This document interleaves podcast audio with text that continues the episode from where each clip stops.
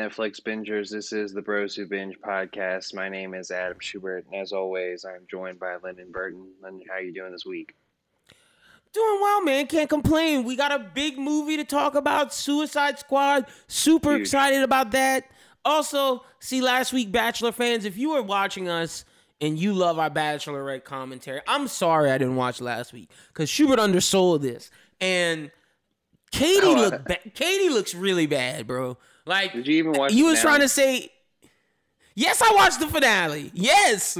Yes, I saw her try to talk shit and use what the internet said about Greg again. It's not time for that because I got a lot to say about that. She was wrong. So You you're a can't- you a man can't tell you. A man cannot tell you. He, you feel the hole in my heart, and you look him dead in the face and say, "I love looking at you," and then say, "Oh yeah, you're you're you're getting the rose." Bitch, I just told you. You feel the hole in my heart. Does she have nothing to say? Man, look. And then she kept saying, You should have said goodbye. Goodbye? Bitch, you chose Blake. I'm not telling you goodbye. What's wrong with you? She never chose Blake at that point. Bruh, she was gonna choose Blake, man. we knew she was gonna choose Blake. So, okay, so we're not doing this now because we're gonna do this later. like, but I did watch the finale, and Blake should have been mad that her ass was salty at Greg. I'd have been like, well, damn, I thought I thought we happy. You you had a little too much spice. wanted spiteful. to We're gonna get into all of that. next. Exactly. We we gonna get into all that, but I'm excited to talk about that. Uh, Suicide Squad and then Untold. I, I really like this. Ne- see, Netflix is winning me Well, over with certain one. things. But I'm I'm just saying uh, Netflix is winning me over with certain things. I like how they've been doing anime recently. They Shaman King out, Ra- Record of Ragnarok. I'm liking that. This Untold series could be big for them because I'm a sucker for sports docs, and they're doing the the grittier side of sports doc. Like that boxing one with that woman who's trainer. That shit gonna be crazy. The dude who could have beat Federer is gonna be crazy. And like learning about Mardy Bruce Fish. Jenner will be will be you know interesting. But I'm excited for Untold and to talk about that. But we got a lot to discuss, man. Glad to be back. Yeah, it's cool. Untold's like what every other week or something like that, or maybe every week for the next. Because I know that I think it's the, every yeah, it might be every week. the Caitlyn Jenner one comes out at the end of the month, and I think that boxing one comes out next week. I think so. I think so. And the Mardy Fish one I think is in uh, September. But yeah, I mean that was really cool. cool. So it's it's crazy. We had a pretty good week of stuff with Suicide Squad and you know and Bachelorette ending and Untold and lots of really great stories that came out. Um, some stuff that are really excited to talk about. But um, yeah, Lyndon, if you're ready, I mean we could just go ahead and jump in on this because it seems like we're already ready to get to the end. All right, so let's get started. Oh wait, wait, wait, wait, wait, wait, wait, wait. We can't get started until. Yeah. Bam. There we go. Uh, so big news coming out uh, in the Star Wars front. Disney Plus's upcoming live-action series Ahsoka is reportedly looking to cast an actress to por- portray Sabine Wren in live action. Reportedly, the Hmm, actor will star opposite Dawson in what is presumably going to be a significant role. So we assume significant actress. Uh, some fan casts that I've seen. The big one is Chloe Bennet. Uh, some other names that have been thrown out there. She Claudia did just Kim. leave Powerpuff Girls. She said, "I'm." She said, Yeah. "Fuck this." She's out. Yeah, and could that be because maybe they've been asking her about the possibility of moving into playing Sabine Wren and, and get involved with that filming? Uh, Claudia It's Kim, possible. Uh, Tiya uh, Sir- she was the voice actress who played Sabine. Fits the description. Could definitely play her in live action, and we've seen with uh, Lars Mikkelsen that they are thinking about bringing in voice actors from Rebels to play their characters. So that could definitely happen. Uh, Jessica Parker Kennedy is another name I saw. Zoe Saldana would be a bigger name. I doubt that that would actually pan out. But, I Little mean, what has she been doing lately? Yeah, I mean, true, she's true, true, the true, same true. age as Rosario Dawson. You know, I guess Sabine But that's what I'm saying. though. Sabine's supposed to. Yeah, Sabine's supposed to be a little younger. I mean, at this point, she's gonna be pretty old. That's fair, but you know, I, there's some other names that excite me more than Zoe Saldana. Let me say Yeah. that. Our real world, our real world challenge girl, Jamie Chung. She's Shout out to Jamie a- a Chung, man. She kill possibility. it. Especially I- after I- Lovecraft, she did a good job.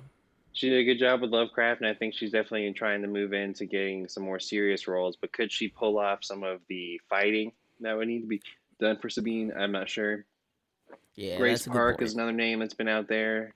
Uh, she's obviously been in some things where she's done some action. Priyanka Chopra for Quantico. Uh, Naomi Scott, who in, Chopra, isn't that Joe Nick Jonas's wife? yeah, but she was the star of Quantico, so she, I mean, She def she's an serious. But uh, Naomi I- Scott, I, know, but she she definitely too old. And then my two favorite fan casts on the list: Jessica Henwick, who already has been in Star Wars, but not someone, not anyone that was serious enough that you couldn't put her in as uh, Sabine Wren. And my, I think the, the one that I think would be great, and they should probably do it if she wasn't busy, is Karen Fukuhara. I think Karen. I love Fukuhara Karen, man. Oh, I'm a big Karen stan. role. I love Karen. I just don't know if I want to see her in Star Wars. Like I want to see her do other stuff, but this would be big for her to kind of get up there. I think I'm liking Jessica Henwick because I also have like I'm really big on Henwick and, and Fukuhara, so I like both of those. I would like Henwick because we know she could do the action, but I mean I'm never mad if Karen Fukuhara gets a job. I just don't know if I want her in Star Wars. Come do, go do an action movie, Karen Fukuhara. Go be like a, a Atomic Blonde movie. That's what I want. You know, um, you know, getting something I guess might be a stepping stone for her for that because I mean she is kind of she's True. a main character in the boys, but as a secondary main character. You know, She does need a, a, a thing, yeah. I, I assume like whoever is going to play this role is going to be the second lead. Like that's my That's a good point. that they are going to be like right there with Rosario Dawson. Uh, I think you know. I think there's is. Um, you know, you could definitely assume that because Chloe Bennet walked off the Powerpuff Girls set, that she could be in talks to get a, a larger role for something, and that Powerpuff Girls. She's my pick up that third favorite. So I think that's definitely possible. Um, but you know, there's some there's some good ideas. We'll see what Disney ends up coming up with. I'm glad it's not like an open cast, like that we don't we're not seeing like we're looking for Know the person. Sabine's description. They they kind of they're looking to get someone that's going to be like, you know, a, fr- A name. so- a name that's going to push the the needle for sure. So that, they definitely need that. Big news for Paramount Plus. South Park creators Trey Parker and Matt Stone have set an expensive new deal with Viacom CBS. They left calls for- HBO, man. Fuck. Yeah, that, that calls for the pair to produce 14 movies with for Paramount Plus based on the enduring Comedy Central animated franchise. Um, the pact also renews South Park as a series for Comedy Central through its 30th season. Um, that would go to 2027. That's three additional 10 episode seasons of South Park. Um, Bloomberg News reported that the deal was valued at 900 million over a six-year term. Three addition, uh, and I, yeah, like I said, three additional 10 episode seasons. Cool. They made the nine hundred million dollar men. Good for them. They deserve it. They deserve it. This is gonna be great. But fourteen movies. 14 Don't know what that could be. Yeah, that's the I- thing. you I, don't know. But you could do, you could, they don't say how long those movies could be. They could be hour longs. Like, I think you could do like a, a movie that could be like the Mr. Hanky Christmas special. You could do like t- a Towelie movie. I don't know. You could do like um, an Avengers type movie with Some of the super spin-offs. friends. What's Chef Yeah. doing? What's Chef doing? That's a good point. You could do a Lord of the Um, Rings movie. How they have like the the D and D game they play. Like you said, the Super Yeah. Friends with with Kenny being the question. Like, yeah, you could you could get some stuff off of that. It, it- you definitely could. I'm just interested to see what they do, man. Good for them. I've, like I said, I, I'm big fans of them. I've been rewatching Futurama and South Park's the next thing I rewatch because I've been going through adult comedy animation. Just did King of the Hill, Bob's Burgers before this Futurama run. I've been loving Futurama, so I'm I'm ready to get to South Park. Yeah, I actually did a Bob's Burgers one. It was funny why you did, or you know, you're wearing that shirt because I I actually That's my had caught up favorite. on the most recent season, so I just watched the most recent season. It It's pretty fun. great, huh? Yeah, Because you're a hater. I'm not really a hater. I mean, I, I just didn't really think that I was going to get too excited about a Bob's Burgers movie. I'm But I think still hyped it. for it. I'm ready for it. Whenever- Give it to me. Whenever that happens. Yeah, for real. But so let's jump into the trailers.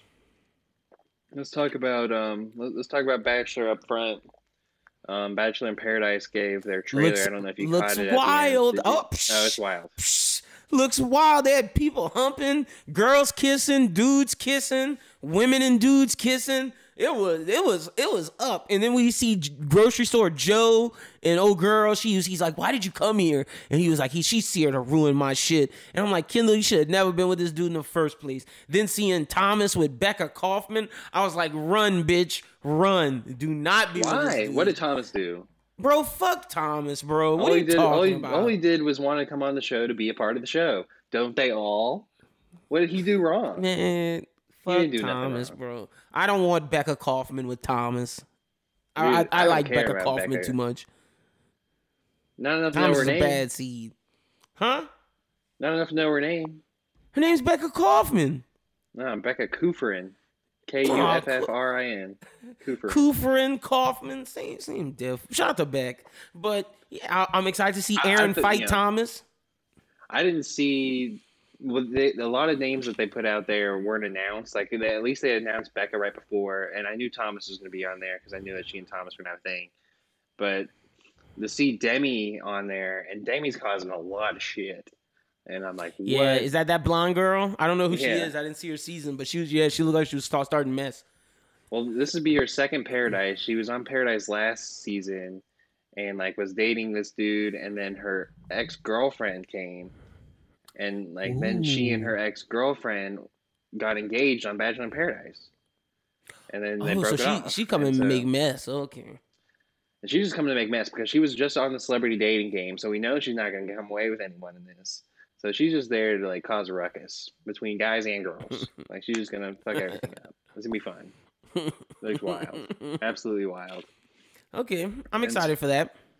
And uh, something else that looks absolutely wild: Prisoners of Ghostland. Nicolas Cage coming in again with another weird one, but it looks interesting. The Cage Assance, man. The Cage, the straight to DVD Cage Assance. Look, I'm interested in this. It looks like one of the better ones that he's done.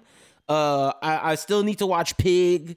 I still need to watch. Um, there's another Nicolas Cage What, movie. Willy's that I need Wonderland? to- Did you see that one? Yeah, I I still need to watch Willy's Wonderland. So, but I'm excited looks for the better than Cage Willy's. Wonderland. You know, I, I saw Willy's Wonderland. It's definitely like it, be, it could be better than that.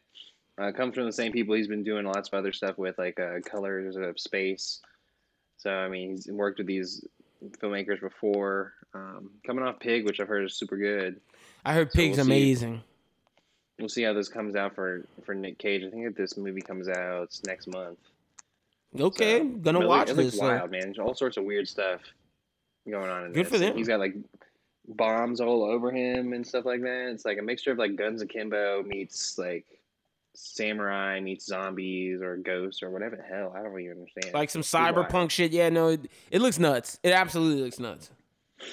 And again, keeping on the theme of nuts, Doom Patrol season three. I, I never finished season two, so don't get too much into the details. But I did watch the the teaser trailer, and it does look like it's gonna get pretty insane with Doom Patrol. Looks like we're seeing. I don't know if you remember from the OG Teen Titans show, but we looks like we're getting the uh, Brotherhood of Evil. You see the monkey with the uh, beret, who's like the henchman of um. I can't think of his name right now, but the leader of the Brotherhood of Evil, the Mind or whatever his name is, the the the, the brain, yeah, the brain in the Yeah. machine. He he's in there. So if the Doom Patrol's finally gonna fight Brotherhood of Evil, this is gonna be a good season. Definitely. Um, you know, I have to catch up with season two just so I know where everyone's at. But you know, I, it, the Doom Patrol has gotten so much critical acclaim, and I think people are really starting to, to buy into it. So it's good they come back for season three and hopefully build some more momentum off what they had. Um, so you know, we've already seen the Brendan Fraser's getting more roles, probably because of some of the stuff that he's been doing in Doom Patrol, and That's you a know, fact. rightfully so. So we'll see Yep. what um, what comes this season. Yep, hype for it. Good think- for them. I think that starts end of September, which Yep. you know doesn't Titans start in a few weeks? No, that's my movie on the rise. Titan starts tomorrow. Oh, We're reviewing that next week. Titan start tomorrow, and I heard it's really, really fucking good. Like I was saving that for movie on the rise. Like really good. yikes! But I did yes, hear the I'm- complaint of it. There, there is a complaint, but me and you aren't going to be mad at the complaint. So I'll save that for movie on the rise, though.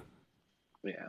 Uh, so let's talk about uh, clickbait. Clickbait with uh, Adrian Grenier, aka Vinny Call him by his name, Vinny Chase. Vinny Chase, bro. the OG my Aquaman. man, my man is is looking bad. Like he got kidnapped. He this this person kidnapped him because he's an abuser. It seemed. Did he? We don't know. Yeah, crazy. This looks interesting. Doesn't look bad. I'll say that. Yeah, I like this kind of uh, the story. I think it's gonna be like a, a limited series, or maybe not a limited series, maybe just a series in general. Oh, I thought it was a seems like it's little bit movie. This seems like it's gonna be a lot more than a movie. I mean, they went through a lot. They did, but see, I just thought it was gonna be like a two and a half hour, three hour movie. I mean, let's find out. I mean, clickbait. But yeah, anyway, you know, a lot of stuff seems to be happening. This kind of reminds me of like Gone Girl in a sense, where like they're talking Mhm. about disappearances. Let's see. Yeah, it's looking like this is a movie. collection of stories of how people's controlled impulses are fueled. In the Oh, it's a TV show? media. Yeah, it's a TV show. Episode. Oh yeah, it's a eight mini series. Maybe okay, it's a miniseries. mini series. Yeah, it's a mini series. Okay, All right. it's a TV show. Nice. Father, All right, good for husband, Vinny brother, Chase. Liar. Hmm, Yeah, and we're gonna find out. I'm So definitely, I'm, I'm watch definitely watching that. Yep, that's a Uh, fact. Let's end on a high note. So let's talk about Journal, Journal of Jordan first. Journal of Jordan, Michael B. Oh, Jordan, starring in a uh, Denzel Washington directed film where Denzel Washington seems like he watched all the Hallmark movies and was like, yeah, let me make one of those. Denzel, bro. Like, uh, I was. Uh, Schubert said, "What you're shitting on the name journals for Jordan when it's Michael B. Jordan and Denzel," and I was like, "Oh, okay, yeah." But when I see the name Jor- Journals for Jordan, it's someone writing something for someone because he died, and that's exactly what happened in this. Michael B. Jordan's a military man. It looks like he dies, and it's the journals for his kid, and the wife's reading it. Straight Hallmark, straight Dear John notebook shit. Mm, Good for them, but this isn't my bag. I just don't understand why Denzel thinks that this is what he wants to attach his name for in directing. Like this, this is my going to be my directorial. But I don't know if it's his debut. Like he may His have no, his debut was Fences. Oh, Yeah, And he, so, like, he killed we- it. we- we hear that he, you know, he directs Fences, and then we're like, okay, Denzel's going to direct another movie, and then it's like this, like what? Like what are we getting here? Like, like I saw I, everything I look, saw I about this, I was like, well, no. And so I went into this, and I didn't know that it was directed by Denzel until I was watched the trailer. Until the very end, I was like, Denzel directed this? Like, oh my gosh, dude. It, he even puts his voice at the end. He's like, "Tune in this Christmas, only in theaters." I'm Denzel Washington. I'm done with that. All right, The Witcher. Witcher. I don't. I don't want to say its whole name. I don't remember it, but the anime. It's just the Witcher anime movie. That's Looks series, right? fucking great. It's a movie. No, it's a movie. This, I know for a fact this is a movie that looks Well, fucking that makes me great. a little bit more excited. It looks like it's gonna be pretty tight. That's what I was sa- story in like- the Witcher universe. That's why I gave Netflix their props. If I'm gonna shit on them for the anime live action, some of the movies they do, I'm gonna give them props for stuff they're doing right. And what they're doing right is anime. They've put out Record of Ragnarok. I really enjoyed High Rise Invasion. I really enjoyed. I finally watched the Netflix original that people love called Kakegurui. Finally watched it last night. I watched like three episodes and had to stop because I was just too enthralled in it. But it's basically about gambling. Really good. Netflix has Shaman King out now. I enjoy.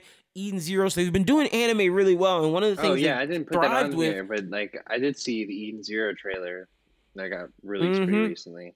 That looks. It, Yep. At first, I was like, "What is Eden Zero like?" This guy he wants to be friends with like a hundred humans, and I'm like, I don't know if I can buy in this. But then like the fighting scenes looked really tight. I was like, I mean, And the story's looks not just about watch him this. being friends. It's it's a spaceship journey to go find like part of creation. Like nah, Yeah, it, it, it is great. Yep. So, but this this Witcher anime movie, gory, bloody to the core point of The Witcher. Loved it. I'm in. I'm sold. I'm gonna I be here. I'm I gonna feel watch like it's going to be a little bit of foreshadowing because you- what you got The Witcher, and then you have what the that witch that he was traveling with and battling with.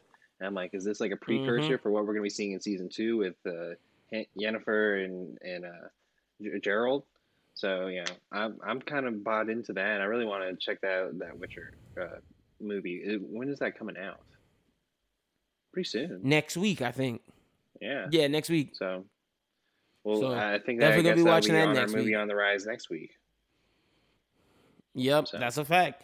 Next up, right. we got NBA star Steph Curry. Will be the subject of a new documentary from A24 and Ryan Coogler titled Underrated. The film will chronicle Curry's historic rise to prominence from during March Madness when he played for the Davidson Wildcats. The all star athlete, considered one of the greatest shooters in NBA history, currently plays for the Golden State Warriors, won three national championships with the team.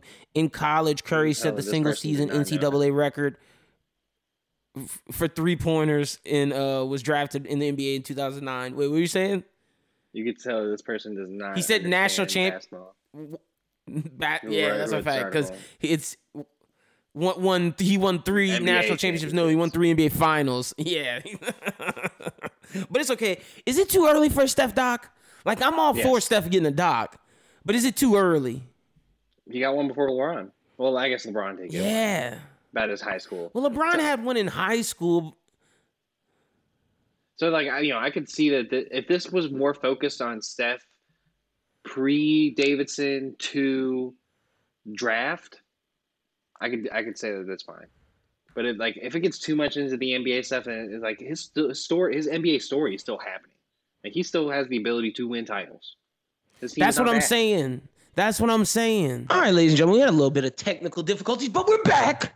Shuby, now what were you saying about Steph? Because because to me, my thing is it might be a little too early for him to get one. But if it's more about Davidson, I'm okay with it. But I just think that would be better served with when everything's all said and done. You go from Davidson to Golden State. You do the whole the, the, the whole thing, the normal sports doc route. Yeah, I mean, I wish they would do more of that. And I feel like you know when we talk about untold later, there's plenty of sports stories that could be told in a documentary format that don't you don't necessarily have to use current guys but you know, if they were going to focus on, because it seems like they said they're going to focus on Davidson, they're going to focus up to when he was drafted. I'm like, well, you know, if you want to do a documentary and all that, that's cool. But then the other thing that really kind of the championship, yeah. Um, so I don't really know about all that because I mean, we don't really want. I don't really want a documentary about all of that because I want a documentary about that that is more so about that about only that. You know, I want Draymond Green and uh, like his story and his, KD, like, how that like, came into yeah. Yeah. How that all came into like Shaun Livingston like you know all there's a really great stories that have to do with the choosing choosing Steve Kerr over Mark Jackson like having the Mark Jackson segment of the thing and being like, well, we ain't really. I hope Draymond's like, nah, I'm gonna just be real. Mark Jackson was trying to make us pray too much, and we ain't fucking vibe with that. Like, I just want that. Like, I just wanted to be Mark Jackson's talking, and then you cut to Draymond. And Draymond's like, nah, bro, I'm just keep keep it a bean. I wasn't I wasn't rocking with that dude. Yeah, and then enter. I would have like a graphic of like Steve Kerr driving a car. Enter Steve Kerr, and he just parks in fucking like an animated version of Steve Kerr in a car, and he just parks in California. You see Mark Jackson just fly out of there. He's out of here. hey, yeah, I'm definitely excited about when we actually get like the Warriors dynasty doc. Yep. But uh, when it comes to stuff, you know, I'm seeing A24 and Ryan Coogler's name attached. I mean, that's I'm pretty pretty big. You know, so like I like like we said, if it's just Davidson, I'm cool with it. But I want the others because see, like for example, well, I'm gonna save it for Untold. Just I'll bring this back up in Untold because Untold did a good job of skewing more towards Jermaine O'Neal because Ron already had a documentary. Stephen Jackson doesn't need a documentary, and Reggie already had a documentary. So this they made the main focus Jermaine, and I think that was a, a win for that. But next up we got Francia Raisa, Tom Ainsley, Tien Tran, and Suraj Sharma are set as leads opposite Hilary Duff and How I Met Your Father. Raisa will play Valentina Sophie's or uh, Valentina Sophie's, who is Hilary Duff's roommate. She's an inspiring stylist and Sophie's great friend. She's impulsive and adventurous, and Sophie relies on Valentina's ability to cheer her up when she gets down. Valentina has just come back from London Fashion Week with the gorgeous British Charlie Ans, uh, played by Ainsley. Uh, an aspiring model who fell in love with Sophie's roommate, Valentina, at London Fashion Week and followed her to New York. The son of conservative aristocrats, Charlie's a great guy, but is living in a rich person's bubble his whole life. Tran is Ellen, uh, Jesse's adopted sister who just moved to New York from a small farming town after separating her whole separating from her wife. Ellen's more comfortable on an organic lettuce field in, in a Brooklyn dive bar. Sharma portrays Sid, Jesse's best friend and roommate. He's a new bar owner and he plays the optimist to Jesse's cynicism. They join previously announced uh, series regular Chris Lowell, who I believe is playing that Jesse character. yeah, I was like, I was like, who's this Jesse guy? But okay, so I'm guessing that's the person that loves Hilary Duff. Probably so. I guess it would be like the Robin of that group. Mm-hmm. Mm-hmm. And it's sounding like Sophie's gonna be or Valentina's the Marshall. I I would guess, yeah. Okay. Cool. Well, right. it's definitely going to be its own dynamic, and you know, a lot of people's arguments of how much mother really doesn't cater to today's thought process on life. So, yeah, I think it's going to be a totally different story. I'm hoping that it is completely different story because I don't want this whole deal where like Sophie falls in love with Jesse or whatever the hell. well, let, we... let her actually meet someone. You know, the show is How I Met Your Father let us like actually end with them like meeting the person that they're supposed to be with, not to be there the whole, the whole time or whatever. Or I guess like I wasn't How Much Your Mother was about, but I mean, I hated that ending. I hated it. I wasn't How I Met Your Mother guy, but I've heard this from you numerous times, so I get it. But next up, we got Idris Elba. She joined the cast of Sonic the Hedgehog as Knuckles good for Idris, man. And right after Suicide Squad, big dubs, because we gonna talk about Suicide Squad. And I see you Marvel haters out there, boy. Y'all are something else talking about Suicide Squad, but we're gonna get to that. But shout out to Idris being Knuckles.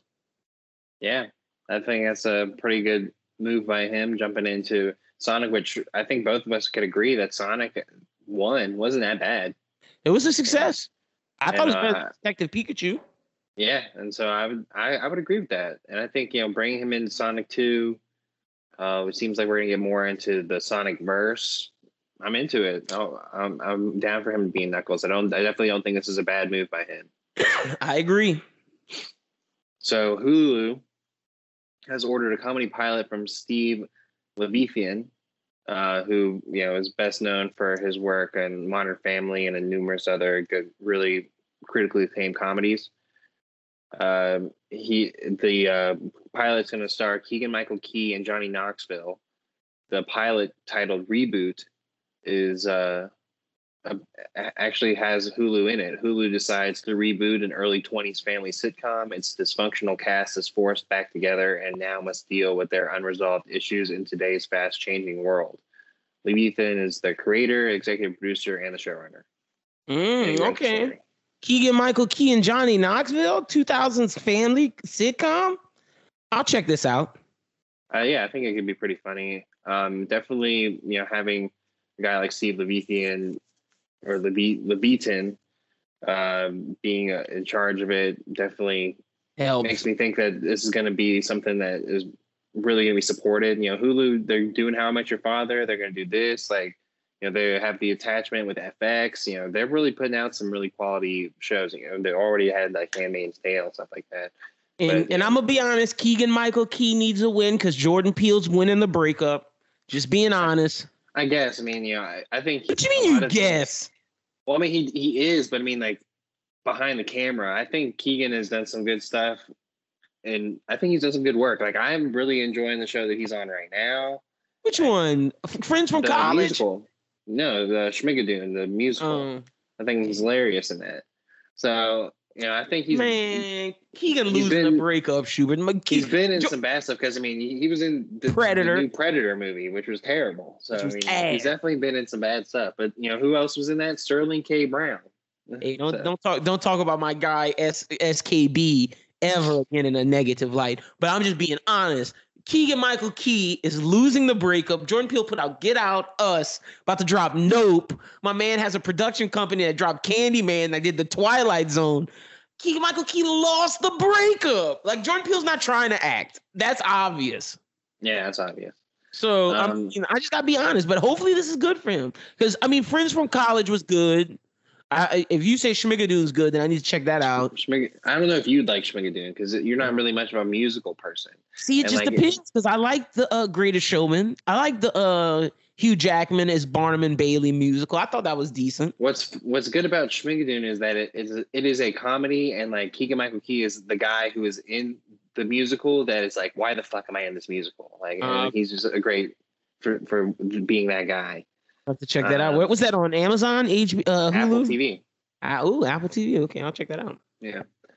Uh, but you know, I mentioned Sterling K. Brown. There's a story involving him now. In a competitive situation, Amazon Studios has landed the rights to pitch Cowboy Blue, an action Coyote film, Blue. or sorry, Coyote Blue, which is an action film written by Derek Kolstad, uh, the right screenwriter behind John Wick and Nobody.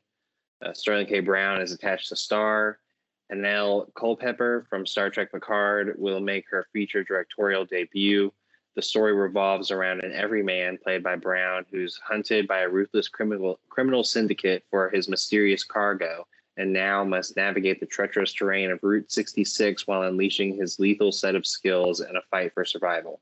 Man, Derek Kolstad loves writing the normal guy who turns out to be a serious set of skills assassin.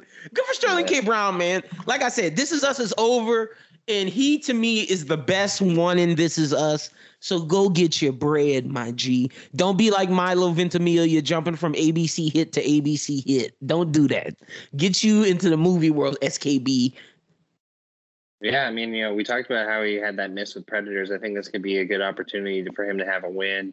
Mm-hmm. You know, mm-hmm. Nobody was a, a, good film. You know, we know John Wick's great. You know, this is Amazon Studio, so you know that they're going to put the right, proper money behind it. So I think this is a, a good uh, a good spot for Sterling K. Brown to land in. I'm I'd definitely watch this movie. I agree. I agree. Uh, so Do- Dominique Fike, Minka Kelly, and Demetrius Little Meech Flenory Jr. have joined the cast of season two of Euphoria. While little is known about the plot of season two, Fike told Variety that his character is a homie who hangs out with Rue and Ju- Jules. The musician and first-time actor also described his character as as a degenerate who reminds him of his younger self. I don't My really know much is, about. Minka Kelly better be a teacher. Kelly. Minka Kelly's definitely a teacher. Yeah, because I was about to say she is too old to be chilling with Zendaya as like the new girl of school. No way. No, yeah, Minka Kelly's definitely gonna be some kind of adult. If it's not a teacher, maybe someone that they encounter in At everyday the rehab world. facility or something. Yeah, something like that. Yeah, um, excited for this. Did you hear about how Little Nas X was supposed to? He was considered to be cast in this, but he pulled out. He said he wasn't ready. He was Good still for, working on his music. See, he, he fuck with that kid, bro. Like too many people hate on him, and you can tell like it's homophobia. I fuck with Lil Nas X. Industry Baby was a hit. Montero was a hit. Like Lil Nas X doing the right thing. He said he's not ready. He gonna jump to acting when it's time. I see him. Dude, keep keep balling, Lil Nas X, because he'd have killed it in this. But he's not yeah, ready. He doesn't think he's, he's an actor. He's, he specified. He said, "I'm focusing on the music. I really love Euphoria. It's not that I don't want to be in Euphoria. It's just that I don't think it's the right time." Yeah, he doesn't think he's yeah. a good actor. Shout out to Drizzy. Drake, man, you never forget. Never forget Drake. He produces Euphoria. Oh yeah, yeah. Never forget. So you know, this is Euphoria's gearing up for a big season two. Let me tell you. I mean, I think a that the show ready. You know, and Zendaya has only gotten better. Big, yeah, that's a fact. So like, imagine Euphoria she's is, together now. It's crazy. Euphoria is like the gossip girl right now for this era. I'm more. I'm you know, you name Drake. I'd say more so Degrassi. See, it's it's more serious than Degrassi. That's why I said Gossip Girl. But God, I'd say it's more serious than Gossip Girl. It is. It is. It definitely is. It 100 percent is. But yeah, I guess the Degrassi was serious, but it's it's more serious than both of them. This is like a real prestige show on HBO that is like the teen show right now. So teens are lucky that they have Euphoria, but good for that. Next up, we got Lil Rel Howery, Billy Magnussen, and Jillian Bell will star in the ensemble comedy fan, uh, film Reunion. The movie is the first greenlit uh, project for Artist Rhodes, the comedy film joint venture that was formed in October by Spyglass Media Group, Propagate Content, Artist First, and Off Road Productions. Artist Road focusing on developing, financing, and All right, yeah, I don't care about none of that. The pick, Well, no, I mean, yeah, it, it is kind of important. So, Artist Road is something that they put together that focuses on developing, financing, producing moderately budgeted commercial Oh. comedy films with the genre's biggest names. so okay, the- so that is important. Yeah, they do help fund people who are coming up with you know comedy ideas that may not properly get funded. Okay. Well, the pick puts a dark, humorous spin on the classic Who Done It. It centers on a murder that takes place during a snowstorm at a high school reunion party, which leaves guests trapped in an isolated mansion trying to piece together clues. Chris Nelson is directing the movie. This is interesting because Stuart, we're both coming up to our 10 year high school anniversary. I do not. Are you? Are you? Are you going? Like they Yeah. messaged. They messaged about it in our group, and I was like, "Am I gonna go? Yeah, I'm gonna go because Yeah, I'm I got, yeah, I gotta go. I, I I was telling someone the other day, I was like, if I don't go, I'm still gonna I'm gonna do something. Like it's more so like I may not want to hang out with the people that are going to be at the high school reunion, but like if people want to come into town to go to the high school reunion, I think we can come up with something fun to do. Being real. Yeah, I feel, you, I feel you. Yeah, that's coming up. I'm, I'm excited. I guess I'm excited. Like, I don't know. Is this that? That's just the time where people go and flex like on each other. That's all that is. See, I'm not really interested in the whole flex. I'm more interested in just like seeing people that I know are in different areas that I would like, let's come to You're let's going for the real town. reasons. I'm looking at this in the most toxic way possible.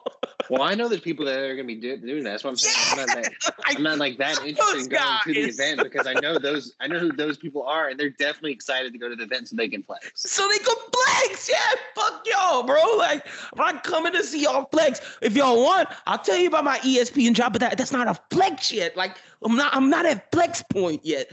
Soon, soon gonna be at flex point, but not there yet. But they got people that are gonna go there and be like, yeah, me and my six degrees. like, I'm making such and such like Or like, you know, for me, like I feel like the thing about my high school reunions and people would be like, look at me and my wife and my three kids. too. Like that too. like, bro, I don't care about you and your three kids, yo.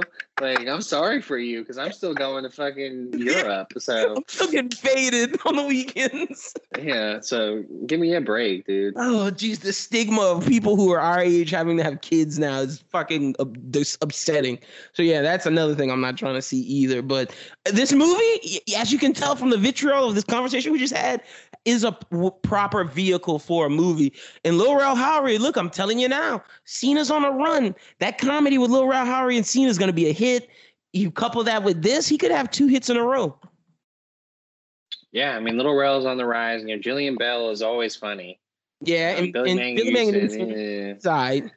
but you know, uh, this is like Knives Out comedic. Mm-hmm. I'm interested. Yeah, I am too. Next up, we got Ted Lasso co-creator Bill Lawrence has landed a series order at Apple for the drama Bad Monkey with Vince Vaughn attached to star. The series is based on Carl Hy- Hiaasen's 2013 novel of the same name. It tells the story of Andrew Yancey, played by Vaughn, one-time detective demoted to a restaurant inspector in South Florida. A severed arm found by a tourist out fishing pulls Yancey into the world of greed, corruption that decimates the land and environment in both Florida and the Bahamas. And yes, there's a monkey. This sounds like Ted Lasso, but with cops. Maybe. I mean, I, I when I read the description of this, and I was like, yeah, Vince Vaughn sounds like the right person for this. He does. Like, it just it sounded like a Vince Vaughn show. Yeah, I agree. Apple pulling the big names. Yeah, of course, they're uh, Bill Lawrence is going to find a home in Apple after the success of Ted Lasso. So, I, I'm, Him whatever he wants. You know, I haven't found a lot of things on Apple that I don't really like. So, I think this would be pretty good. Yeah, no, I'm with you. Next up, we got Rian Johnson and, and Natasha Lyonne's upcoming Peacock series has set Nora and Lily Zuckerman to serve as co-showrunners. The series titled Poker Face received a 10 episode order at Peacock back in March. Johnson created the series and will also direct and executive produce. Lyonne will star and serve as executive producer. Plot details are being kept under wraps. Aside from the fact that the show is a one hour mystery series, the Zuckerman's past credits include things like Fringe, Prodigal Son, Suits, Agents of S.H.I.E.L.D. Yeah. Brian Johnson's that- tell, love, loving telling mysteries. I dig it. If that's going to be his bag, I'm with it. Yeah, I mean, I think he, he may have found his pocket. Telling Like, I'm gonna be the I'm gonna be the I'm gonna be the mystery guy. noir, like that's great because you need that in the in the culture. Yeah, and you know, I think this is a, a good setup for for Peacock, and you know Peacock did a really good job um, promoting that Doctor Death series. A lot of people are really talking about that, and, and it's caused a lot of people to buy Peacock. I mean, I still have not bought Peacock yet, but um, they're going to get me closer. So, and this is a story like this is something that'll really get me excited. Okay. But, um, but the next story we got Catherine Zeta Jones is going to play Morticia in the upcoming Wednesday Addams series at Netflix. Uh, she will appear in a guest starring role as the iconic Addams family matriarch.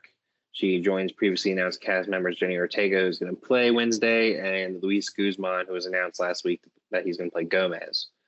So I guess the parents aren't going to play as big a role, but I guess we knew that because I think the description back when we read about it was like Wednesday goes to a boarding school or something. Like yeah, it's not a, it's not necessarily about them about the family. It's about just Wednesday. Yeah, but I mean, cool. yeah, good, good for, that. I haven't heard her name in a while. Yeah, good for Catherine Zeta-Jones. Uh, Byron Bowers and Tom Sturridge have joined the cast of HBO and A24's Irma Vep. The limited series follows Mira, played by Alicia Vikander. She's on a run right now. She's on a run. Green Knight. Now this, I see her. Let's go, Vikander. I'm people counted her out, man. I see you. Let's go, girl. So Alicia Vikander's Mira is an American movie star who's disillusioned by her career and a recent breakup. She relocates to France to star as the character Irma Vep in a remake of a real-life French silent film classic, Les Vamp- Vampires. As the actor begins struggling as the distinctions between herself and the character she plays blur and merge, the series reveals the uncertain ground that lies at the border of fiction and reality, artifice and authenticity, art and life.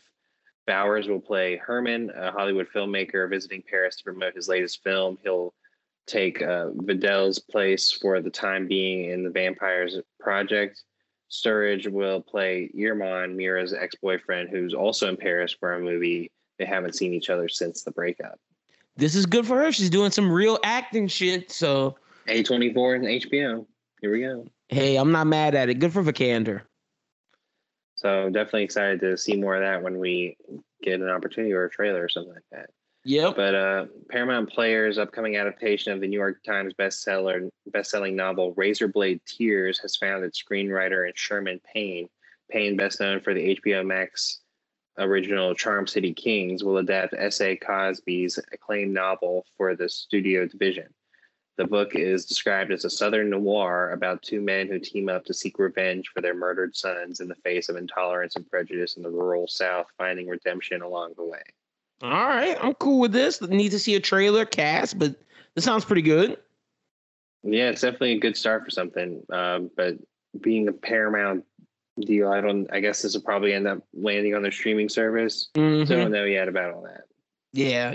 Next up, we got Thomas Lennon is developing the animated comedy The Post Guard at Fox. The series is described as a workplace adventure comedy following the ragtag crew of humans, turtles, seals, and mermaids at the secretive and often overlooked mashup of the Coast Guard and Post Office as they scour the high seas to find and deliver messages in a bottle while setting who among them is in charge of the ship's menial tasks like resetting the Wi-Fi. Like I said, I've been watching Futurama, a delivery show in space kind of a delivery show meets the professor science experiments. This sounds like it could be very interesting, being Coast Guard, post office, delivering things, mermaids, a little fantasy. I'm interested in this. Fox has been doing pretty well with their animated adult comedies. I saw that uh, a few of them have been getting renewed. Like a lot of them have been getting critical acclaim. You know, of course they have. I like Amy Poehler's. Yeah, what was that? Duncanville. Duncanville and uh, and, I like the one with uh, what you would call it with um Nick Offerman, the one in Alaska with his family, yeah. his wife's dead or left him or some shit. Yeah, I think that's I don't remember what that one's called. But yeah, I haven't gotten a chance to watch all of them. But I mean, yeah, Fox is the one is the place where you get the Simpsons, Family Guy, Bob's Burgers. So you know that they know how to develop these animated adult comedy. So could be good. That's a fact. That's a fact. Next up, we got uh, Mike Richards has been cur- confirmed as the permanent host of Jeopardy. Uh, kind of wanted it to go to LeVar Burton, but good for good for Mike Richards, I guess. I mean, he was already the producer, so it was his decision. He, oh, he was? He just gave it to himself? That's some yeah. big shit. taking the reins after uh, being the producer and the process of uh, on-air auditions to replace Trebek. Why did he host? He just hosted auditions so it didn't look like he just wanted to give the job to himself. Pretty much. Wow, that's whack. Alex wouldn't fuck with that. Fuck you, Mike Richards. Should have been to my man Josh McCouga, Team McCougs. Right, exactly. Friend of the show, first guest, I think. Yeah, But one of anyway. Uh, Mayim Bialik, the former star of The Big Bang Theory, is going to host the primetime specials for Jeopardy, and and that's going to start next year with the National College. So he's gonna host the normal shit, and she's gonna host the big time shit. That's even whacker. Like, are you not good enough, Mike Richards? Because you know you're not. Uh, uh, whack. Next up, the well, sir. I think I think like it makes sense because like he's going to be the person that can do the day to day because Jeopardy is an everyday show. It is. So like, you know, are you going to have can't do it the every time. That's fair. no? but- and like, He's not a big enough name to carry ner- names to to the big time events. But I think LeVar Burton could have did it every day. He's not Yeah. doing anything. He's just Yeah. chilling. So I don't know. Uh, Aaron Rodgers could have got it too. Shout out to A. Raj. well, he's got to play football. Uh, that one, we don't know. Maybe the the circle. Oh yeah, true. The circle, Indian matchmaking, and the American Barbecue Showdown have all been renewed at Netflix. Nice. The circle have been renewed for both season four and five. Season three of that series will debut this fall. Indian matchmaking, and American Barbecue, sh- the American Barbecue Showdown have both been renewed for season two. In addition, Netflix has ordered unscripted series The Roaring Twenties, which will follow eight 20 something years old living in Austin. Netflix has also announced that it's launching the largest ever open reality series casting call. Fans will be able to submit videos of themselves across a wide variety of oh, NetflixReality.com. Psh, going to do that when we finish. I'm just, what the Roaring Twenties? huh? That that's basically real world, Real but on. Netflix. Wow, I'm in it. I'm in it. I'm I'm going to apply. Like if I get it, hey, I'm going to that reunion saying I was on the Roaring Twenties on Netflix. Yeah, Netflix is finally figuring out their niche. They should have Dude. been doing this. Do reality TV, Cooking shows. animes, like because you're doing them good right now, and do some scripted content. They need to bring back Final Table. That's the chef competing series that they had. That was fire. I'm much rather that than Great American Barbecue Showdown. But you know, the other one on here, Indian matchmaking. My girlfriend really loved Indian matchmaking. I liked watching it with her, so I'm glad that's being brought back. The Circle coming back this fall. I didn't know it was coming back that soon. Yeah, that's really and getting two more seasons after this. Great. Yeah, really good. I'm going, like I said, I'm going to NetflixReality.com to apply for any of these shows. Even if you want, to too. might as well, bro. Might as well give it a shot. Yeah, I would. I would go on the Circle. You'd go I on the Roaring Twenties too. I only have three more years to be able to do that. So Yeah, we got to get it now. Like that's what I'm saying. Like they say they want someone in their 20s. We're in our 20s right now, and we could be like the old men on the show. Like that'd be lit. That would be lit. So NetflixReality.com, and if Go you get apply. on, if you if you apply and get on, tell them that you found out from the Bros Who Binge. yes, and shout us out on the show for real. Yeah, be like that's my favorite pod. Yeah, exactly. Um, but let's go into some quick stories that I wanted to to get out before we get into the other stuff. So Bad Batch re- renewed for season two at Disney Plus. Nice. Great. Um, the it's ending very awesome. Like the the past week's episode was phenomenal. Uh, Panic canceled after one season of Amazon. Oof. I went. I, I took to Twitter when I saw this story, and I was like, honestly, the way that it ended summed it up for me. Like I don't really need. Any really more panic? season two. Gotcha. So like, you know, I think that it's fine. Um, the White Lotus renewed by HBO for a second season with a new cast of characters. Great, That's awesome. uh, it, it makes a lot of sense why they would bring in a new cast. I would hope that they would keep some of the people who work at the resort. Have you watched that show? I watched like the first two episodes. I haven't finished yet. It's It's a great. pretty good one. Yeah, it's, Yeah. it's, it's pretty. It's funny. It's got drama. I really like it. So I'm glad that they're gonna keep that up. It'd be cool if they continue to do that With different people with the same like people. group. Yeah. Yeah.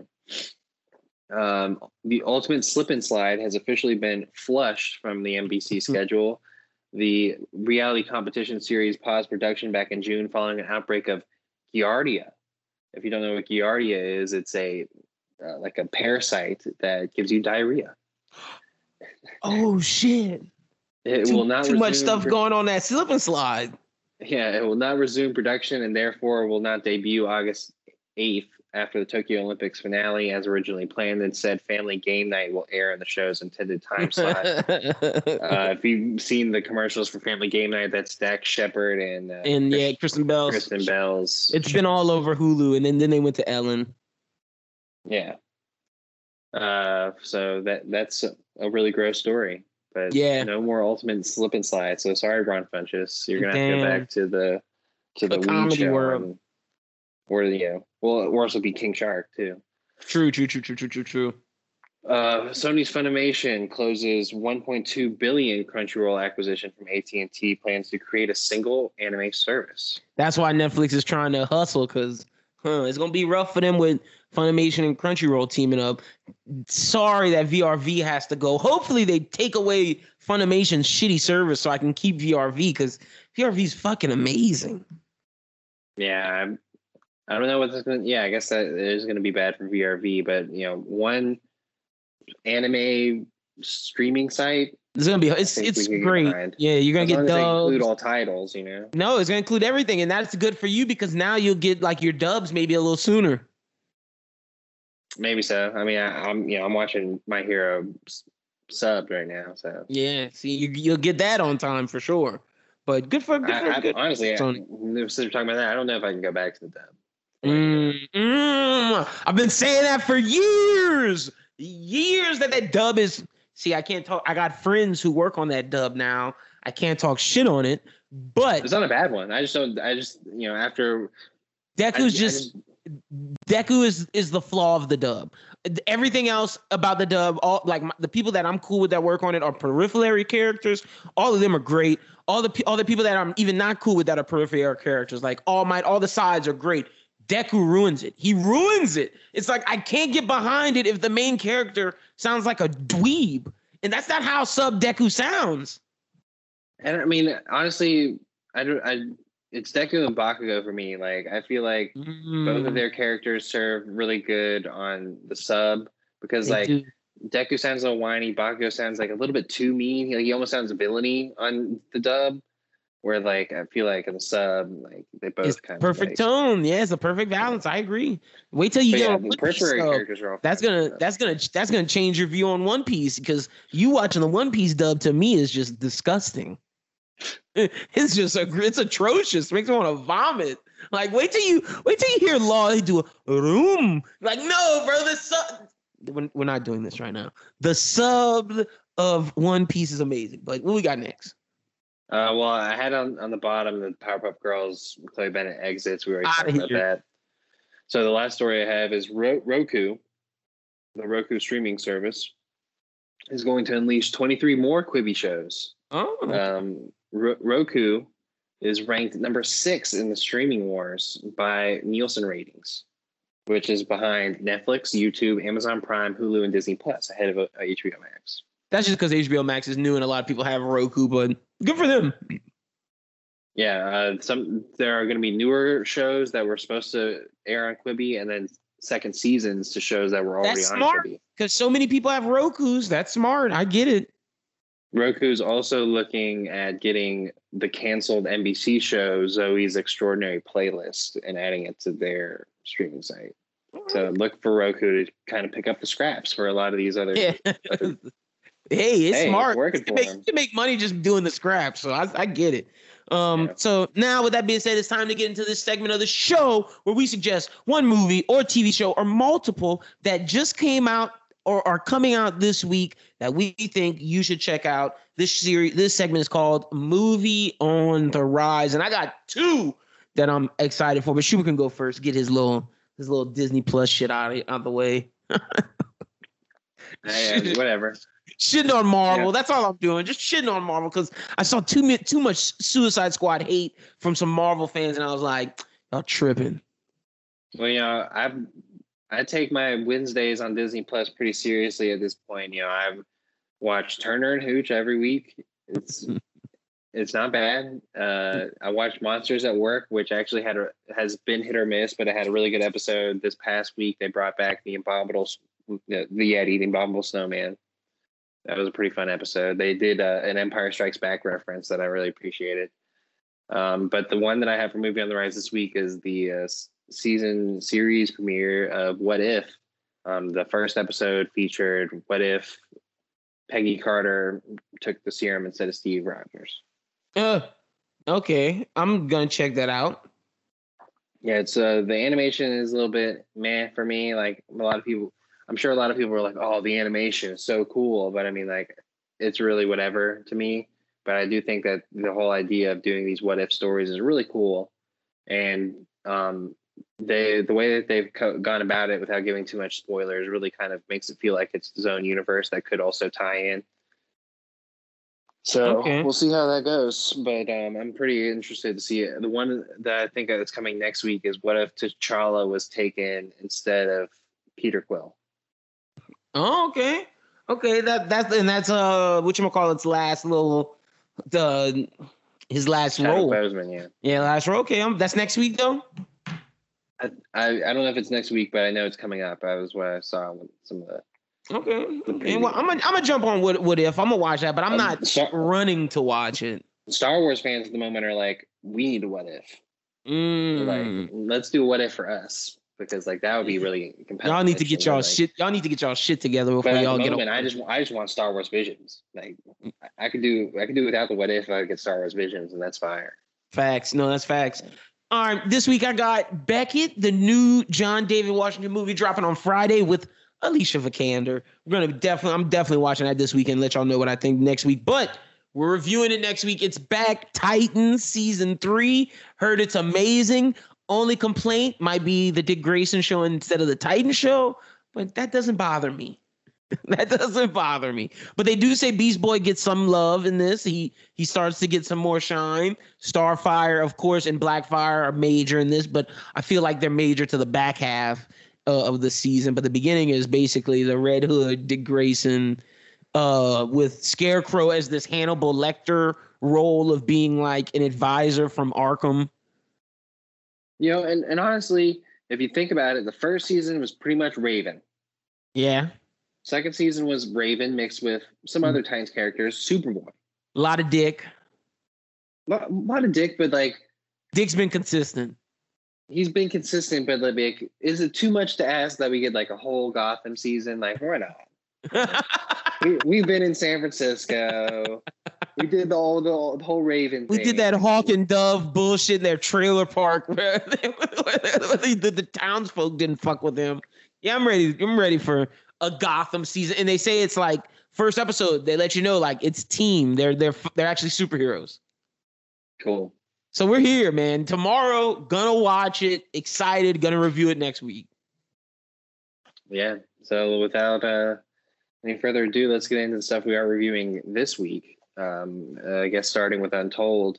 I don't know if we've kind of talked a little bit about it throughout the show already, so I don't know if we have too much really to talk about. But this Untold was the story of the Malice in the Palace. Great. Uh, you know, big names that were involved with that, of course, Ron Artest, Stephen Jackson, Jermaine Tim O'Neal, Donaghy was in the documentary. I was like, oh.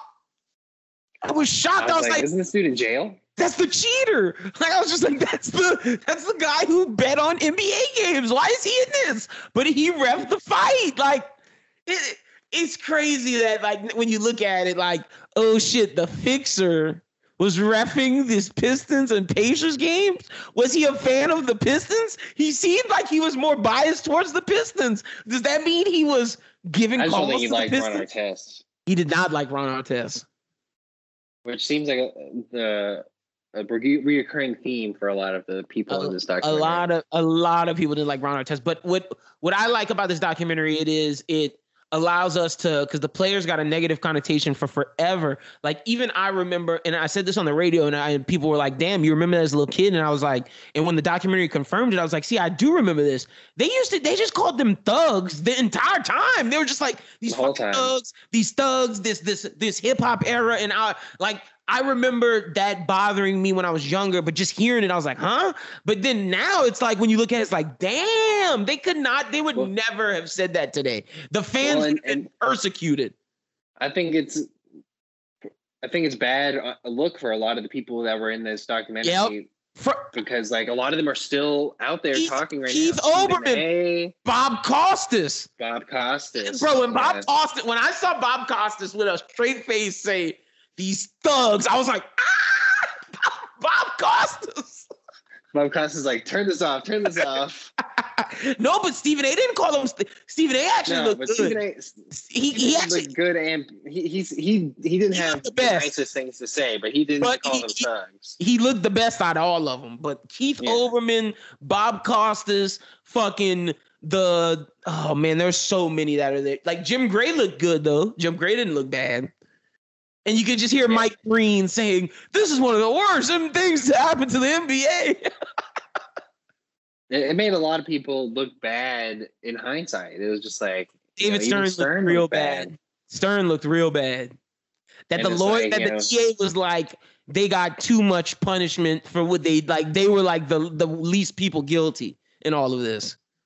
Yeah, and like the cop that was in charge of Oh, the cops looked horrible. Well, no, the dude mean, I'm trying saying to like, tase Reggie Miller, like yeah, that that's that stuff was crazy. But I'm talking about the dude who like who, who looked at the tape and all that, and Oh, like found yeah. out that his neighbor or whatever was the dude who did that. Like, No, that was the was like, DA. yeah. oh, it was the DA. Okay. Yeah, that was the DA. That was the same dude. Yeah, no, the DA was like, yeah, this is my dumbass neighbor who used to date somebody I knew in high school. I'm getting this fuck. but those cops Wow. that almost tased Reggie Miller that were going to tase Ron Artest, what were they doing? Like, Didn't like didn't they like have an interview with one of them? He was like, "Yeah, I didn't know like whether or not he was like on the team. He was in street clothes." he's like, I didn't know who Reggie Miller is. How don't you know who the fuck Reggie Miller is in the fucking 2000? Yeah, ridiculous. Didn't make mean, no like, I- sense. But that, as, I didn't really understand a lot of like the context that was 2004 Pacers because I didn't really remember that time a lot. See- I do remember the Malice of the Palace. I remember having the negative connotation that was given to me through the media because I wasn't. I was young. I didn't really pay attention to the NBA at that point. So like I Watching the Ron remember- Artest doc really sold for me because Ron was MVP candidate. Like the Pacers were one of the best teams. Le- My first basketball memory was remembering the Pacers in the 2000 finals with Reggie Miller against Kobe. They whooped their ass, but I I knew they were a good team. But from watching the Ron doc, it really put in perspective how good they were. Because Jermaine O'Neal was amazing. You have Ron Artest and Stephen Jackson with Reggie Miller.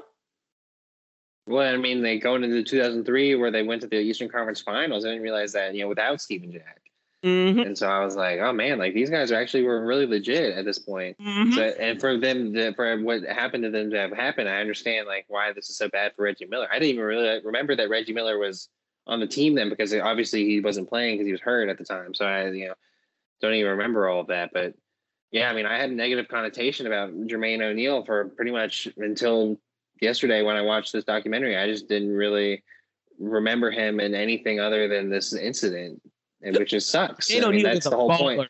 that's the whole point that they did by making this documentary so that people can realize that you know the, these guys like were really they they were almost the bulls of the 90s at this point you know you ron artest is your uh dennis rodman and No, reggie Ron Artest miller I, Ron Artest is better than Rod. Like Ron Artest is arguably your best player. Like that's how good. See, this documentary didn't do a good job of showing how good Ron Artest was. It made Jermaine be the guy. And Grant, Jermaine was, I'd say, arguably their best player. But Ron Artest was the Scottie Pippen of this team. yeah Like Ron Artest was that damn good. It's crazy. And but what made me laugh was the fan that was like, "Yeah, Jermaine O'Neal sucker punched me," and then the lady was like, "Yeah, he was in the room saying he was trying to get money." Dude went out with a stretcher with his neck, and he was like, "Y'all lost a fan, a long time fan. Y'all should have sided he with was a punk That dude was a douche. like the da was like yeah the dude came out of the stands went on the court with a clenched fist at ron artest what was he thinking and then the dude who threw threw the bottle was like, "Yeah, I was glad Ron didn't know it was me." yeah But- yeah they, they were like do you feel bad that he went after that guy i was like no i just wish i would have tripped him to make matters worse, he could have got away with it, but he cold he cold clocks Artest after that. Dude was a dummy. Ridiculous. Threw that beer at him, and they said you could just see it. Crazy. Yeah, man, it was it was a really good documentary though, and you know, like we talked about on the top end of this podcast, we're talking about Untold and what's coming up with that. I mean, that- this could really be huge for Netflix being able to tell these stories that you know are untold. That's a fact. That's So, a fact. I'm excited. I'm excited to see what more they do post the stories that they tell in the next few weeks. Now, are we about to get into arguably the best DC movie EU? DC. Depends on when you want to talk about the Bachelorette. I guess we need to end. do that, because like I don't want everybody, like all of our D- DC fans, to have to sit through our Bachelorette talk. But was that the best DC movie yet? Besides, like pre, like post Christopher Nolan. Yeah, because I mean, I think that was one of the best movies in general I've seen This this year, this year. Yeah, it, it- it's the I best mean- movie of this year so far, for sure. because to me, it doesn't necessarily feel like a superhero movie. Mm, It it feels does like like a secret agent movie. Feels like a secret agent movie. It feels like yeah, like a dirty dozen. Like Yeah, man on a man on a mission, Expendables. Yeah, just a team up. Like it just seems Mm. like a team up with like a lot of badasses, and you know, and because like a lot of them aren't like super recognizable besides Harley Quinn. and Polka Dot Man. I I really wouldn't say Polka Dot Man is very recognizable. Uh, Well, to, to to me, I'm a Batman fan. I get that, but I'm saying like to the normal. Oh yeah, to the normals, it's just Harley Quinn and maybe King Shark due to the Flash. and Harley Quinn series. Yeah, But yeah, so um, you know, I think that I would look at this more so as how great of a movie it was than a superhero movie because I mean, he it just he like he reinvented the superhero movie again. Like he he showed you can make it something like like this, like you said, this Dirty Dozen type movie. It it felt fresh. The humor didn't feel like Marvel humor. For all of those people saying this is Guardians of the Galaxy humor, it was not. no, This was this felt like mature, super bad humor kind. Like it, like I don't want to say super bad humor, but it felt like very very raunchy, very dirty humor. you know the the Dix joke uh, with um Cena. I feel like this was James Gunn being like, I'm gonna do what I I'm gonna want. I'm gonna take that Guardians humor and I'm gonna actually do it the way I wanted to do it, and not the way that Marvel wanted me to do it. Brother, when Cena was standing in his fucking underwear and and he, Idris Elba's like, "What the fuck are you doing?" And he just looks. I'm just like, "Bro, Cena is killing it. He was the star. He was seen as great as Margot Robbie was, as great as Idris Elba was. John Cena really stood out among them. He stood out as like the. You didn't think you didn't think so? I feel like they all had their moments. Like I feel like John Cena definitely had some big shine moments. I would say before the big events at the end, um, before his like heel turn. Mm-hmm. I would say Idris in the climax of the movie had his big moments. And Oh, was- I loved Idris. I loved Idris and Margot. I I really loved every character in this movie, but I just thought Cena was like if Idris and Margot are one B, Cena's one A. But I feel like Margot and the love affair with the dictator, that shit was fire. Like Yeah, I felt like. I was in a totally different movie. I was felt like this was a totally different Harley Quinn that I'd ever seen before. I was like, oh, she's she's really doing it now. Yeah, like she's she's why she's out here. yeah, she's out here now. I see, I see what she's doing. Like that shit. I I did not see it coming. Like it was just one of those things where like it happens and you're like, I did not expect that to happen. Like, If I if I have one negative, Amanda Waller. I didn't like. I thought Amanda Waller. true to form, Amanda Waller. Like I just felt like she, she was. I felt like she was more, more of slapstick in this than she was in the first one. The first one, she was very serious. She was very Amanda Wallery. Th- this one felt like they were making. I don't want to say making a joke of her, but it didn't feel. I. It, that's just my only criticism. It's just I. I didn't like Amanda Waller how James Gunn did Amanda Waller. Yeah, I guess that's where we disagree because I feel like James Gunn showed us Amanda Waller in her true form. Like Mm. she is evil. No, for sure. I, I'm with you. I mean, she And I- I just thought David Ayer did a did a little better job at that. I thought that was the only thing Ayer did well. I mean, I haven't revisited that movie in the longest time, so I don't really remember exactly how her portrayal was. But I just felt like, you know, Like I just don't know if Amanda Waller's sub- subordinates would have hit her with a stick and she'd have been cool with. it. well, I don't think she was cool with it. I mean, she just got knocked out, so it's Yeah, not really like she could have anything to say about it. That's fair. But love the love the fact that the opening scene right in the movie, like we, Oh, we yeah. you you right, Like this movie doesn't take breaks. This movie doesn't stall. You're right in it, and I love the cutaways from like, okay, this is the start. This this is the distraction. The real team's on the other side of the bench. I love how we kept going back. Him, John Gunn was very um, what was the word I'm looking for? Very uh, very open with his the way he structured this time wise. He was very loose with time. Felt very Tar- Tarantino s with that in it. It felt kind of like how Inglourious Basterds kind of did that, but Yeah. Uh, fucking Blackguard just walking out. Hey, I sold him out. Fucking Pete Davidson. I told told you that fuck was gonna be dead early. They killed that whole like that whole front team. I we we we predicted for a while that all those people were gonna die. I just didn't know they were gonna die that soon. Boomerang too, dead. Rick Flag, dead. Shocking, shocking. Didn't see it coming. Rick Flag died?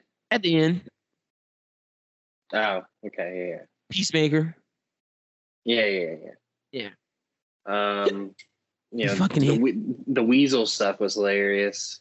Um, especially when he gets in the water. And like, you know, the end credit deal with the weasel too, I thought was pretty a pretty good nod at the end.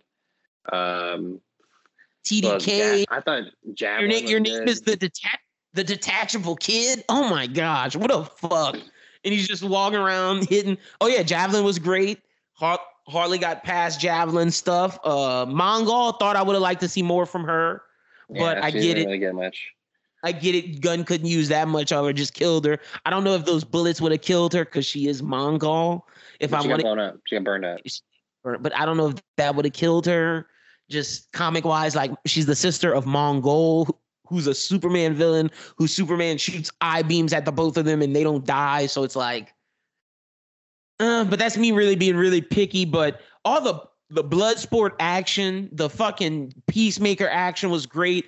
Polka Dot Man seeing his mom is like is fucking we- weird and out there, but hilarious. His his I didn't pow- realize he was as deadly as they made him out to be. no, no, Gunn upgraded him because I was about to because that I made that joke of like, yo, if Polka Dot Man hit hit Robin with some of these, he'd be dead. The other the, the Polka Dot Man in the comics, it was like a tele a teleporter or a, shocker. Like they weren't they weren't they, he wasn't a real meta. I mean, he he took off Starro's damn leg. Yeah, Batman would got beat. like oh, and it would just been one one of them had to hit him. That's that's it. You know, I really liked the Ratcatcher's deal too. She was great. Rat, Ratcatcher was a really great character. I loved And Sebastian. I was about to say, I didn't. I'm not a big fan of Baby Groot. Not a big fan of Gunn doing what he did over there. But Sebastian, I love the con- connection with Idris. And when all them rats was crawling over Idris, I felt it because he was just like, oh, I'd have been fucking gross, bro. There's no way everybody was just cool with all them fucking rats just rolling through. No, sir. No, No, sir. Nasty. And then Margot Robbie diving into Starro and living in, in his gut, in his like sack Eyeball, yeah. ooh, I was just like nasty. To think- I think I think the Starro stuff played really well. I and see, see, comparing it to the first Suicide Squad, Enchantress didn't work. Starro really worked, and Starro's like such a a villain that sh- shouldn't work. Like, st- like the fact is, when you say Star- Su- the Suicide Squad's fighting Starro, you're like, huh? But it re- it really really worked, and it showed why the Suicide Squad is so good at what they do. And I loved his team. I definitely want to see Gunn in this u- universe again, even though we're gonna see it in January with Peacemaker. But I want to see him do another Suicide Squad movie. Yeah. Peacemaker's Um, gonna be fucking great. Like I'm so excited for that show. Yeah, Peacemaker is going to be a really good, a really good show. It's pre, obviously prequel. no, Um, it's a it's a sequel. he's dead. You didn't stay till after the credits. Oh, so there was an after after credits. Yep, he's alive. There you go. I only saw the Weasel post credit. No, no, yeah, Peacemaker's alive. Uh, the dude with the glasses and the blonde-haired white lady from Amanda Waller's crew walk, walks into the hospital, and the lady was like, "Uh, yeah, we were able to save him," and they were like, "He's a murderer." Like Waller's just throwing this in our face because we supported that other lady, and she's making us babysit this dude. So be- Viola Davis isn't going to be in charge of them. Obviously, probably couldn't go into the show. So the guy and, and the girl are going to be his handlers in the Peacemaker show. Oh, interesting. Yep. So that'd be pretty cool. Yep. And then Vigilante's one of the people that's going to be in it. Uh, there's a bunch of people that's going to be in Peacemaker. I'm excited for that. Gunn, man, give him the reins. Let him run DC, man. I'm with it. I'm I'm with a James Gunn DC. And then you pair that with Matt Reeves as like a counter, a counter. DC's in good hands right now. Did you know that in the original concept art they were going to go with Deathstroke? Idris Elba's gonna be Deathstroke. Yep. No, they were gonna go with Deathstroke and Oh. Joe Manganiello. Oh, they were gonna do Joe. Oh, well, cause see, I heard about Idris being Deathstroke. Oh, they were gonna do Joe. See, I, that tells me And DC and didn't then want they were to like- ties to the to the Snyder shit. And I think like Joe couldn't maybe he couldn't do it or like they did realize they couldn't do Deathstroke and then, like they got Idris involved and like they were like, well, Idris can't be Deathstroke. So we're gonna like make bring Bloodsport and I I liked Bloodsport. I like Bloodsport too. Yeah, I would have liked Deathstroke. Hopefully, they can bring in Deathstroke in the next one. But I liked Bloodsport. Sport didn't know he had all those swords. Like when Peacemaker brought out that sword, I was like, "These two dudes use swords. Like, what are they doing?" They felt like Um, Sportsmaster. Yeah, man, that movie was absolutely wild. It was definitely, you know, the best the best Great. movie that's been out so far. It was great. I'm I'm so excited to watch It it. might have been better than some of the stuff I saw last year. I can't even remember anything last year that I was like, It's better than all the Marvel TV shows this year. It's better than Black Widow. It's better than like a, a like the some of the superhero movies last year. It's better than like the only thing it's not better than is like the boys, but like this yeah. shit. But I'm saying, I'm saying like movie wise, like I mean, I think things better than Tenet. Ooh, I'm not going that far yet. Shoot, Well, I mean, well, I mean, like in a sense that it made sense to all audiences. It did, it did. I and look, I'm not. I love this movie. I'm not trying to shit on this movie. I love, love, love, love, love, love, love this movie. I love the humor. I love everything about it. It was great. Like, like I said, give Gunn the keys to the kingdom. Him and Matt Reeves. I'm ready for it. Now that just has me excited for the Batman. I'm so ready for the Batman. Right. So and, Definitely, and we get Dune next. this year. Like DC is looking good. Batman's next. If the Batman hits, Flash, Flash now has even more pressure on it. Oh yeah. Flash has even more pressure on it now because Gunn's movie was a success. Yeah. And I guess we're still trying to figure out where Gunn's movie lies in the multiverse. Yep. So obviously now we're gonna need to connect something that gives us that Margot Robbie, Harley Quinn into whatever Or whatever Batman you want to use. Yeah, yeah, ex- exactly. Flash has so much pressure on it, so we're gonna have to wait and see. But I'm giving this movie a nine, nine out of ten. It was great. Yeah, I'll stay with that. Nine out of ten. It was fucking great. All right, let's let's shit on Greg. I don't even know why I had to watch the last episode. Once Greg was gone, and then she lied. She was like, she told Blake she loved him before she before she like sh- like before the show was time. Like remember she told Greg she was like, I'm gonna That- tell you I that's love. not a lie though.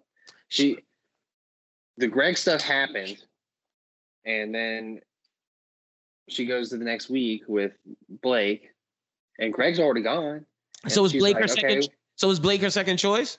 Well, that's the thing. I think Blake might have been her first choice the whole time. That's why she was giving Greg the runaround. She was like, "Well, I mean, like, I don't And know if I can." Greg knew. That's what Greg, that's what Greg knew in his soul. That's why, like, she, everybody's like, yeah, Kate, Katie told him off. Christoph Mintz plots. I see you out there, McLovin, telling off, talking about Greg this, there. But like, bro, I'm Well, he- sorry. He, he reacted poorly. I'm, I'm sorry, but like Katie saying like you were gaslighting me, I was right the whole time. No, this dude told you you he had he's been depressed since he lost his dad, and you're the void that fills his heart. And all you could say to him in that moment was, "I love look looking at you." Schubert, I'd have reacted poorly too. Don't don't let me tell you I love you and you tell me I, I look good. I'm s- like, what? Don't acknowledge me, and then after that, you're gonna you're gonna say, oh, um, I'm begging you to stay. Like I'm trying, I'm giving you the rose. I told your family I'd give you the rose. No, that's not the point. I don't care about that. You didn't acknowledge the fact that I said I love you, which hurts hurts even more because that means you don't love me. Yeah, I don't think it's as deep as you're putting it as. Um, I, that's how I think Greg saw it. I don't think he's that smart to think that way. Oh, sh- I mean, I you know, I think what what happened is like Katie definitely did wrong. I mean, I didn't say that Katie did anything right because I mean that she shouldn't have reacted in that sort of way. I still think she was still on the fence. She was, and she wanted to keep him around for another week. And I think that Justin was gonna leave. Oh yeah, because Justin was going to be gone, and then she would have had an opportunity to like suss it out, they see him with her family. Because I mean, obviously, she would not have ha- he would have not have been able to handle that fucking aunt. I mean, She was No. a nut. Yeah. So she- like, so like you know, I think she still had some things that she wanted to make sure she sorted out between Blake and and Greg, and she wasn't going to say "I love you" until she figured out which one that she was going to choose. And I mean, like you know, I think it's telling with the whole "I love you" thing with Blake is that she told Blake "I love you," and then she told Justin to go. Like she didn't go on a date with Justin, and she was like, Yeah, she I. I, I, I stayed true to my word. I, I knew who the one was, said I loved him, yeah. and I'm cut cut cut ties. And I think like Greg wanted all that to happen to him at that point, but at that point it was still Blake could have won. it was still that. But I mean, like you got to think in terms of like if it was a normal and Michael would never have left, they would have gone to a rose ceremony, then they would have had an- another date, and then they would have had another date. Like there were still two more weeks to go with like True. when they were having all this stuff, and all of this stuff happened. And she had, and the whole Michael stuff with Michael had just happened, and Michael, I assume, was probably going to like the thought process in my head is that Michael and Greg were going to be the final two. Michael leaves, and then she goes and does the. She obviously did Blake before Greg, and then you know she has a really awesome time with Blake and his family, and she's like, okay, well maybe I can get over the Michael thing, and Blake could be the guy. I think she was still all in on Greg, and then when it get got to that moment, she was like, she said the wrong thing, and I feel like he just reacted super poorly to it.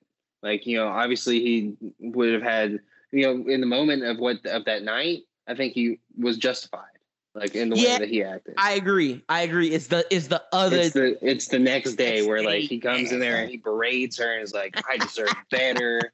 like she goes, she's like, I've done everything I can to validate, and she like told she told him like, ah, the stuff about the I love you, and like, and she you know literally there on her hands and knees begging him to stay, and he's just going, Yeah, she she she got. Re- I gotta say, if I'd have saw a girl on her hands and knees for me, I'd have felt. Been like, all right, this kind of resolves my on male in- national TV. my male in- insecurity of me telling you I have a hole in my heart. That's But- where it was like, all right, Katie, I feel you. But I didn't think top- she it's on should've top of that told- is like this is this was the first issue they've had. He is and the entire season he's been a whiny little bitch the entire time about like me and Katie, I need more validation. I'm like, dude, you got and she broke it down for him in that in the That's at the I ain't fuck with that. I ain't fuck with that. She was like, "Oh yeah, you're an actor." And he she, he was like, "Well, I'm not Meryl Streep." She's like, "Well, obviously we know." Katie, don't throw, start throwing jabs at Greg. That's fucked up. Bro, and then breaking he- out. that was him not denying it. If he really wanted to deny that he wasn't on the show because of you know X reasons, not the right, not the proper reasons, he would have denied it. He did not. He He's- did. He made a joke. He made a joke. Oh, he made a joke. That's all he did. He, I, I think there, there's some. I think that Katie is wrong in a sense of of his intentions because I think at the at that point he actually was like fe- feeling feelings. But I I also think he would have got that- I- engaged. no, I don't think he would have gotten engaged. I don't think he wanted to. Mm-hmm. I think that was. I think he realized that was his out.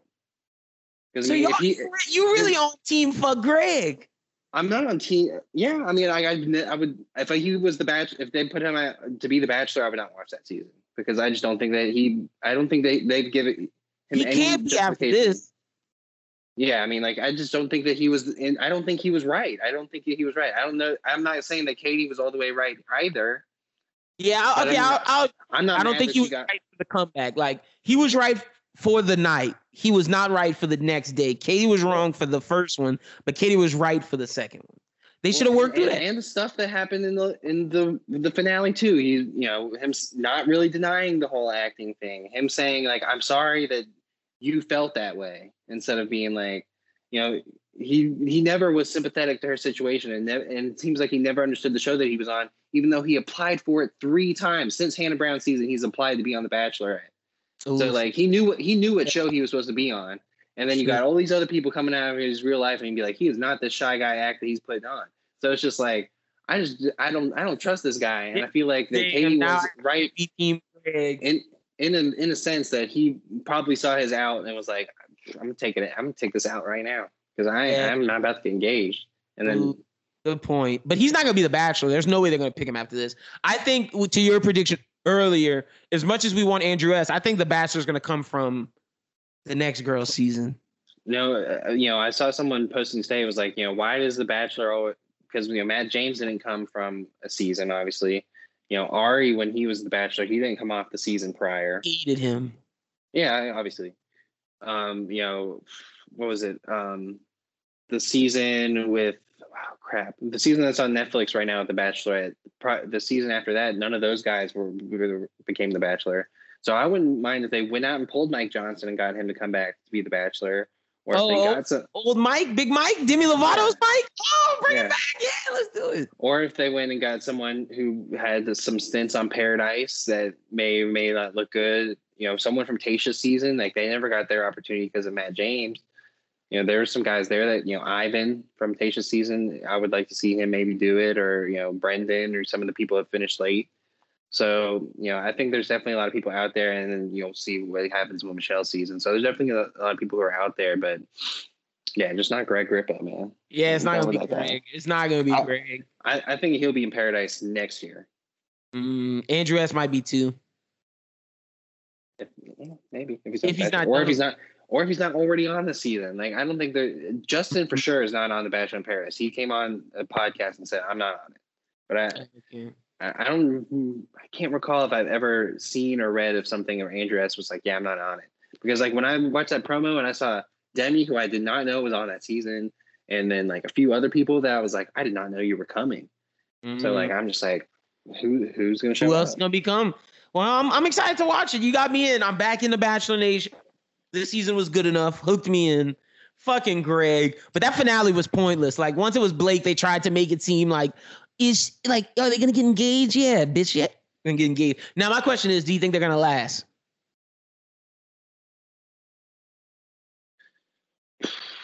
That's a fat no.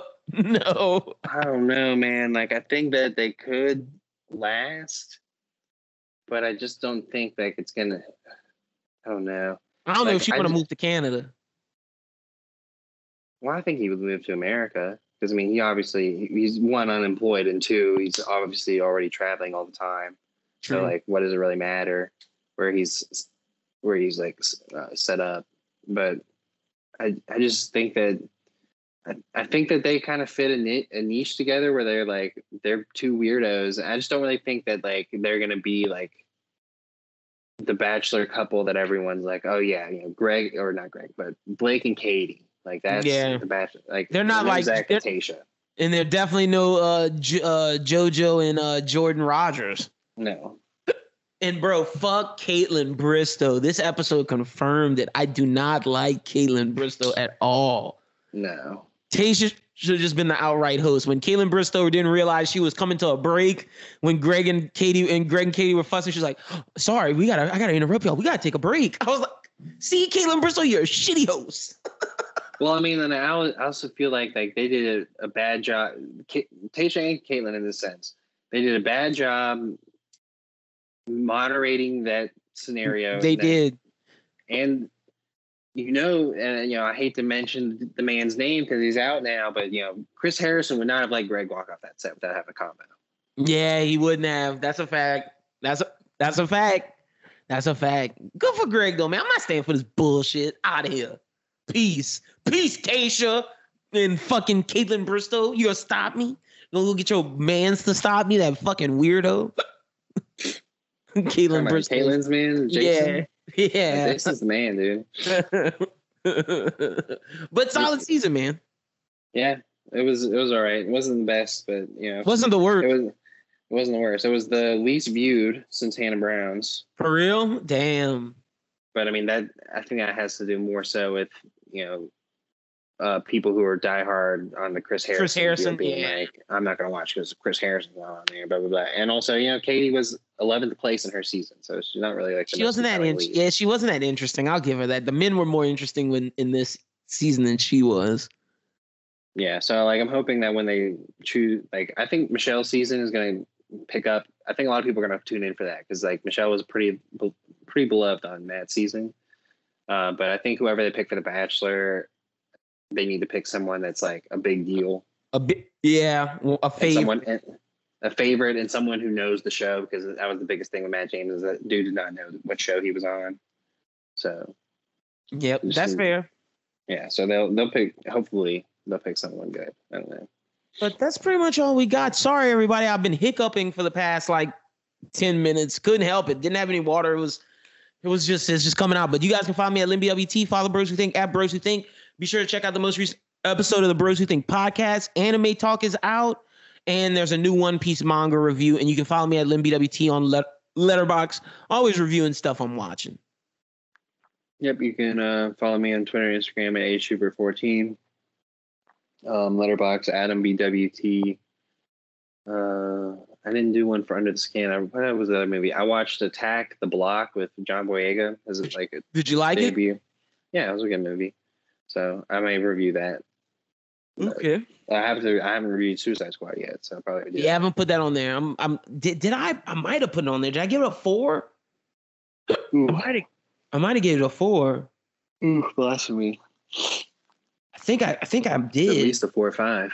Yeah, I gave it a four. Oof, change that. So what a five? Four or five.